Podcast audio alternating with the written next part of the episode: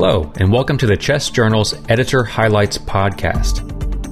Each month, Chest Editor in Chief Dr. Peter Mazzone highlights key articles from the current issue of the journal to help clinicians stay informed about new research in the fields of pulmonary, critical care, and sleep medicine. To introduce this month's episode, here is Dr. Peter Mazzone. Thank you for tuning in to the Editor's Highlight podcast for the June 2022 issue of the journal Chest. There's a great lineup of diverse content in this month's issue. Over the next 15 minutes, I'll provide a brief overview of key manuscripts published in each of our content areas, starting with our asthma content area. The beneficial effect of azithromycin has been demonstrated in asthmatic adults. The data on its role in treating children are limited. In this issue, Kim Iyer and colleagues report the results of an open label, randomized controlled trial of azithromycin taken three times weekly in children 5 to 15 years of age with poorly controlled asthma, with a primary outcome of asthma control. 120 children were randomized.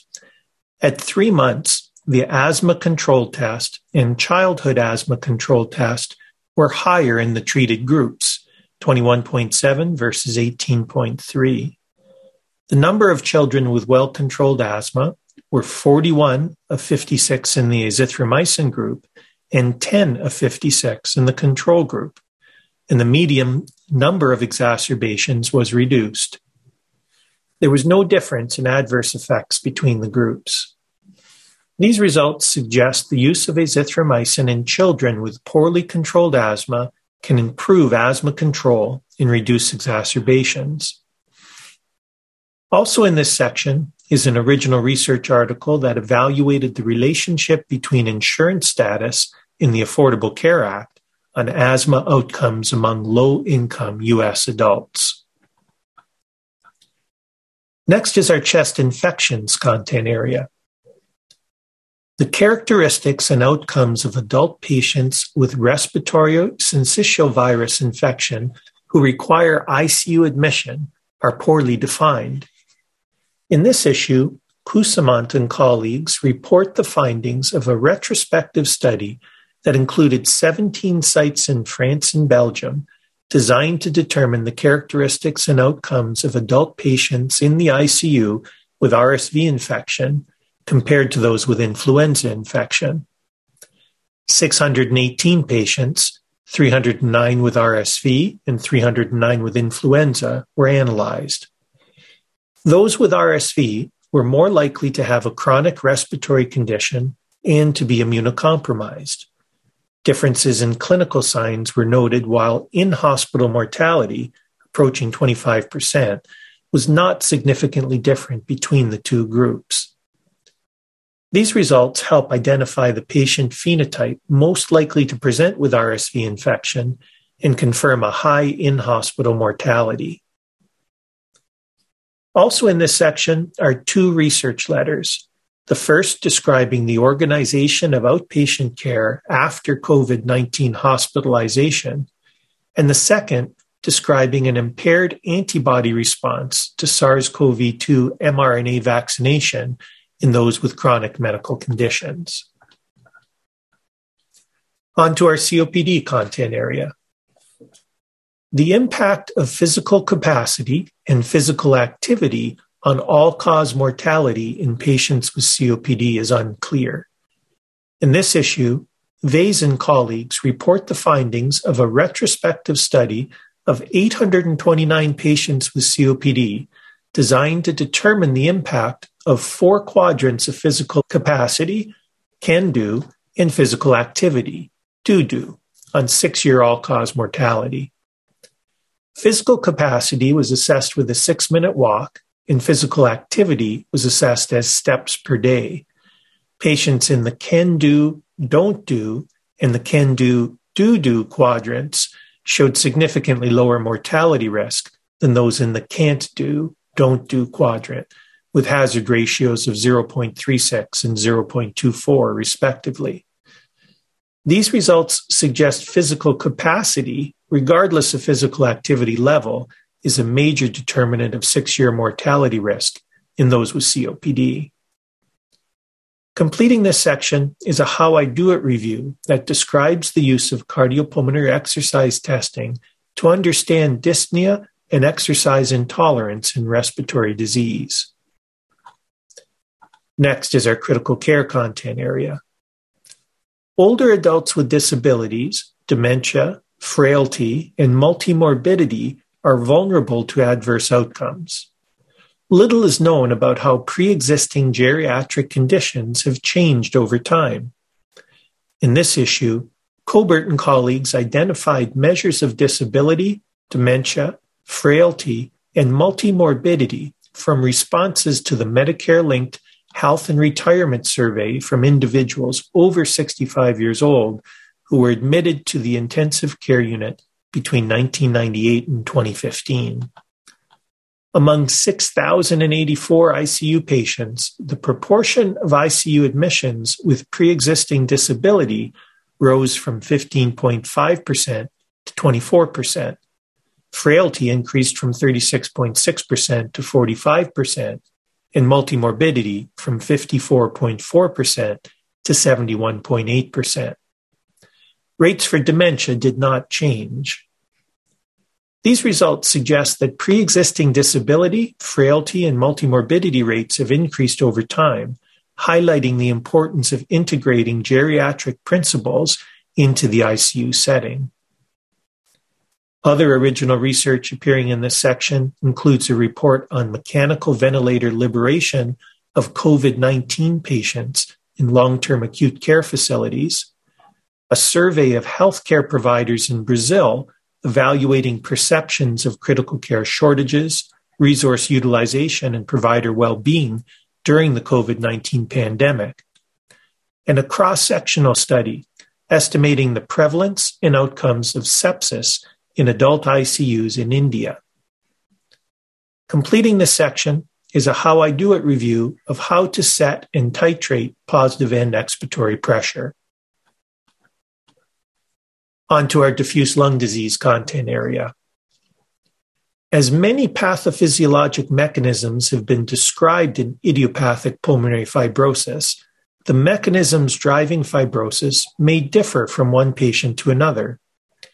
In this issue, Desaadlier and colleagues clustered samples based on a dimension reduction algorithm using data from a publicly available gene expression dataset of BAL samples from 176 patients with IPF from three centers in order to determine if IPF endotypes exist and if they are associated with outcomes. Their findings were validated in three independent, publicly available blood gene expression datasets. Samples were clustered into six clusters. Clinical characteristics did not differ between clusters. One cluster, enriched for increased epithelial and innate and adaptive immunity signatures, had worse survival, and another, showing important telomere and mitochondrial dysfunction, loss of proteostasis and increased myofibroblast signatures approached worse survival. These results suggest that gene expression based endotyping in IPF is feasible, can inform clinical evolution, and may open the possibility of endotype tailored therapy. Completing this section are two research letters. The first describing the outcomes and impact of mTOR inhibition of COVID 19 in lymphangioliomyomatosis, and the second evaluating the malignancy risk associated with mycophenolate mofetil and azathioprine in patients with fibrotic interstitial lung disease. Our education and clinical practice content area is next. Airborne personal protective equipment is important in protecting healthcare workers from airborne viral transmission a modified fast quantitative fit test protocol was recently approved by OSHA. In a research letter appearing in this issue, Regley and colleagues compared the consistency of results between the standard quantitative fit test protocol and the modified FAST protocol in 19 healthcare workers who had both tests performed using the same N95 mask. The fit pass rate was 74% for the modified protocol and 47% for the standard protocol. These results suggest the need for larger, methodologically rigorous studies to evaluate the utility of the modified fast quantitative fit test protocol. Also in this section is a how I do it review of echocardiographic based stroke volume and cardiac output determination. Next is our pulmonary vascular content area. Pulmonary arterial hypertension is a range of illnesses, partly divided into idiopathic PAH and heritable PAH. It is unknown whether the broad pro inflammatory phenotype of idiopathic PAH is different than heritable PAH. In this issue, Schweining and colleagues report a comparison of inflammatory and pathogenic analytes previously connected to PAH development or progression between 54 patients with idiopathic PAH and 54 with heritable PAH. Those with heritable PAH were younger and had worse hemodynamic indexes at presentation. Those with idiopathic PAH had higher VEGF A levels. IL 6 was a more significant predictor of death in heritable PAH than in idiopathic PAH, while TNF alpha and IL 8 were more significant predictors of death in idiopathic PAH. N terminal pro BNP levels did not predict death in heritable PAH. These results suggest different driving inflammatory components in heritable and idiopathic PAH, which may lead to genotype specific prognostic biomarkers and treatment. Also, in this section is a cost effectiveness analysis of societal guidelines for diagnosis of pulmonary embolism in pregnancy a chest review of pulmonary artery tumors mimicking pulmonary embolism, and a point counterpoint debate about whether therapeutic heparin should be administered to acutely ill hospitalized patients with COVID 19. Our sleep medicine content area is next. Limitations in trials, such as low CPAP adherence, may contribute to their failure to demonstrate an effect of CPAP therapy on mortality in obstructive sleep apnea patients. In this issue, Pepin and colleagues used data from the French National Health Insurance Reimbursement System for all new CPAP users and propensity matching to determine the effects of CPAP therapy termination in the first year on all cause mortality in OSA patients. Each matched group included over 88,000 patients continuation of CPAP therapy was associated with a significantly lower risk of all cause mortality with a hazard ratio of 0.61 and of incident heart failure with a hazard ratio of 0.77. These results suggest the potential for ongoing use of CPAP treatment to reduce all cause mortality in patients with obstructive sleep apnea.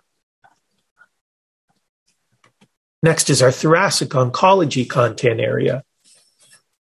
The prevalence of persistent smoking in the postoperative period and its association with long term oncological outcomes are poorly described. In this issue, Hayden and colleagues report the findings from a retrospective cohort study using a Veterans Health Administration dataset to determine the relationship between persistent smoking and long term outcomes in early stage lung cancer after surgical treatment. Of nearly 7,500 patients included, over 4,600 were smoking at the time of surgery.